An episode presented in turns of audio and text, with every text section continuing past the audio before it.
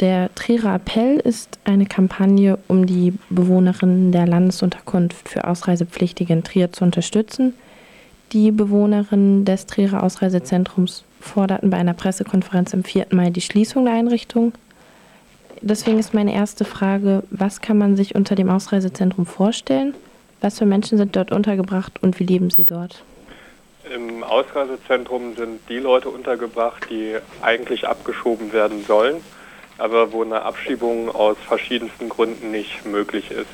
In der Regel, in den meisten Fällen ist das so, dass eben die Identität der Leute nicht geklärt werden konnte. Das heißt, dass der Staat, der sie aufnehmen soll, also aus dem sie kommen, ähm, sagt, wir kennen diese Person unter diesem Namen nicht und deshalb ist die Abschiebung nicht möglich. Und das heißt, dass die Leute dort über Jahre, teilweise seit sechs Jahren, untergebracht sind unter ähm, ganz schlimmen Umständen. Wie sind die Umstände dort? Wie leben die Leute? Ähm, die leben in Zimmern äh, bis zu acht Personen, wie gesagt, über Jahre, haben also überhaupt keine Privatsphäre. Ähm, ständig sind die Duschen dort kaputt in der Einrichtung. Ähm, die Einrichtung ist auch, äh, also es gibt dort keine Möglichkeit, sich irgendwie die Zeit zu vertreiben. Die Leute dürfen auch nicht arbeiten gehen. Äh, sie dürfen kein Geld verdienen und deshalb sitzen sie da halt eben den ganzen Tag rum und haben überhaupt keine Beschäftigung und werden so in, einen, ja, in so eine absolute Perspektiv- und Trostlosigkeit reinversetzt. Und was ist dann vorgesehen mit den Menschen, wenn sie nicht abgeschoben werden können? Ja, vorgesehen ist, also man unterstellt einfach pauschal allen Leuten, die da drin sitzen, ähm, dass sie im Prinzip Lügner wären, was aber äh, so nicht stimmt. Also man sagt, äh, es liegt nicht an den Staaten, die, äh, dass die sie nicht zurückhaben wollen, sondern es liegt an den Menschen, dass die falsche Angaben gemacht haben. Und man möchte halt eben durch diese Einrichtung äh, die Leute so unter Druck setzen, indem man ihnen äh, jede Lebensperspektive nimmt und sie in diesen äh, absolut menschenunwürdigen Zustand versetzt, möchte man halt eben Druck ausüben und äh, dafür sorgen, dass die Leute ähm, ihre Identität preisgeben. Aber das funktioniert so natürlich nicht, weil es eben ganz oft auch eben der Fall ist, dass die Leute tatsächlich richtige Angaben machen und es eben an den Staaten liegt, die sie nicht wieder haben wollen. Mhm, okay.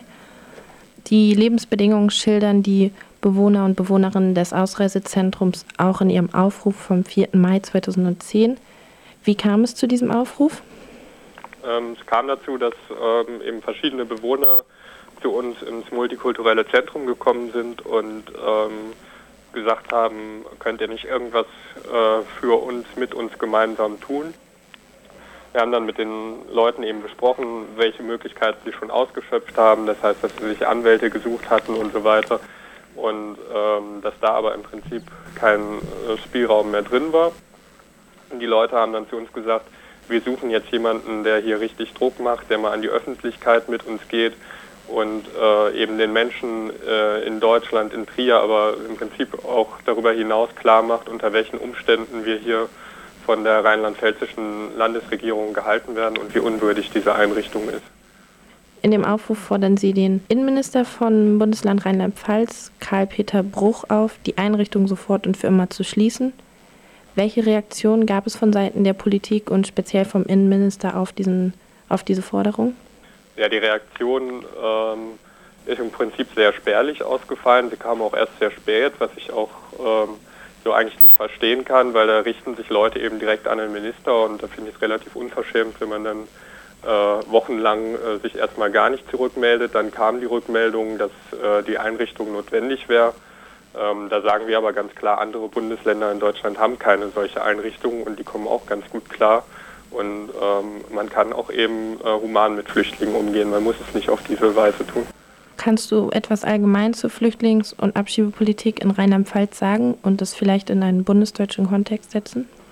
Ähm, also da fehlen mir jetzt genaue Zahlen, um das jetzt wirklich vergleichen zu können mit äh, anderen Bundesländern, aber eben diese, dieses Ausreisezentrum ähm, das gibt es eben nicht in allen Bundesländern und das ist auch eine Erfindung aus Rheinland-Pfalz, speziell aus Trier von der, ähm, von der Ausländerbehörde. Hier, hier wurde dieses Konzept ausgearbeitet und das muss meiner Meinung nach auch ganz klar mit dieser Landesregierung äh, heimgehen. Dafür muss die Landesregierung verantwortlich gemacht werden, dass sie eben so eine menschenunwürdige Einrichtung aufgebaut hat.